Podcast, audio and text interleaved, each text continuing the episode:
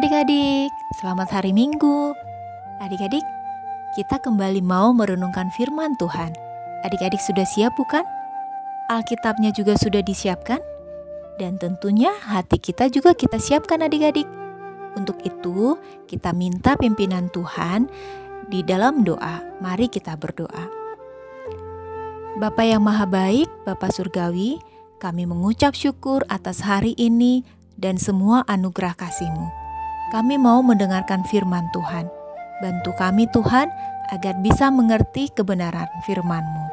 Mampukan kami juga agar bisa melakukan apa yang Tuhan kehendaki. Di dalam nama Kristus Yesus yang bangkit dan hidup bagi kami, kami berdoa. Amin. Adik-adik, pembacaan Alkitab dari Matius 28 ayat 11 sampai 15. Kita sama-sama membacakannya ya adik-adik ya. Sekali lagi, Matius 28 ayat 11 sampai 15. Ketika mereka di tengah jalan, datanglah beberapa orang dari penjaga itu ke kota dan memberitahukan segala yang terjadi itu kepada imam-imam kepala. Dan sesudah berunding dengan tua-tua, mereka mengambil keputusan lalu memberikan sejumlah besar uang kepada serdadu-serdadu itu dan berkata, "Kamu harus mengatakan bahwa murid-muridnya datang malam-malam dan mencurinya ketika kamu sedang tidur. Dan apabila hal ini kedengaran oleh wali negeri, kami akan berbicara dengan dia, sehingga kamu tidak beroleh kesulitan apa-apa." Mereka menerima uang itu dan berbuat seperti yang dipesankan kepada mereka dan cerita ini tersiar di antara orang Yahudi sampai sekarang ini. Demikianlah pembacaan Alkitab. Adik-adik, judul renungan hari ini adalah Yesus bangkit. Adik-adik, peristiwa kubur kosong tidak hanya mengagetkan para murid Tuhan Yesus, namun juga para penjaga kubur Ketika mereka menyaksikan kubur itu telah kosong, mereka pergi menemui imam-imam kepala dan menyampaikan kabar itu. Kabar itu bukan kabar yang menyenangkan buat imam-imam kepala. Imam-imam kepala menyuruh para penjaga kubur untuk berbohong mengenai kebangkitan Yesus. Supaya penjaga kubur mau berbohong, mereka diberikan sejumlah uang, dan penjaga kubur menerimanya.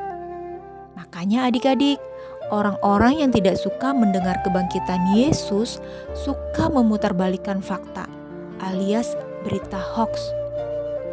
Adik-adik, imam-imam kepala, penjaga kubur, dan siapa pun yang tidak suka mendengar cerita kebangkitan Yesus bisa saja mengarang cerita atau berbohong.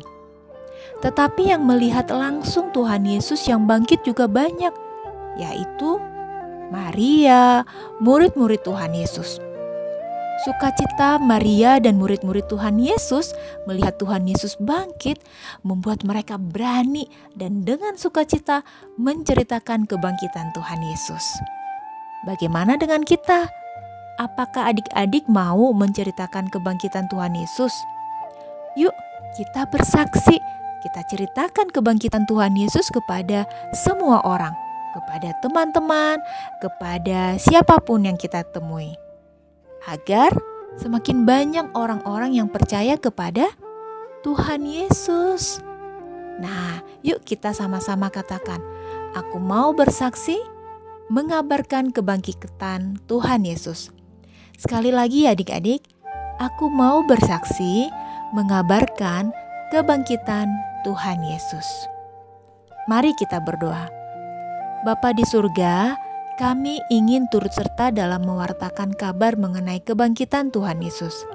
Mampukan dan perlengkapi kami agar kami dapat berani menyampaikan kabar ini di mana pun kami berada.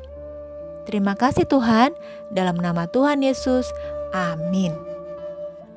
Demikian renungan firman Tuhan hari ini. Tuhan Yesus memberkati kita semuanya.